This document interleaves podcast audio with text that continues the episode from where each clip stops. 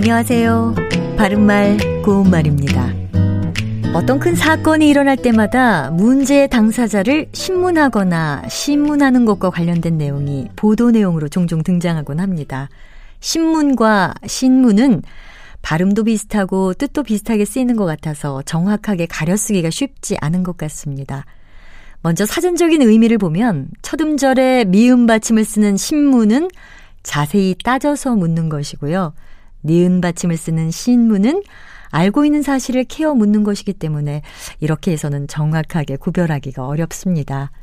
하지만 법률 용어로서 쓰이는 신문은 살필 심자를 써서 법원이 당사자나 그 밖에 이해관계가 있는 사람에게 서면이나 구두로 개별적으로 진술할 기회를 주는 일을 말합니다.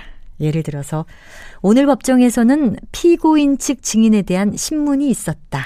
이렇게 말할 수 있습니다. 반면에 물을 신자를 쓰는 신문은 법원이나 기타 국가기관이 어떤 사건에 관해서 증인, 당사자, 피고인 등에게 말로 물어서 조사하는 일을 말합니다.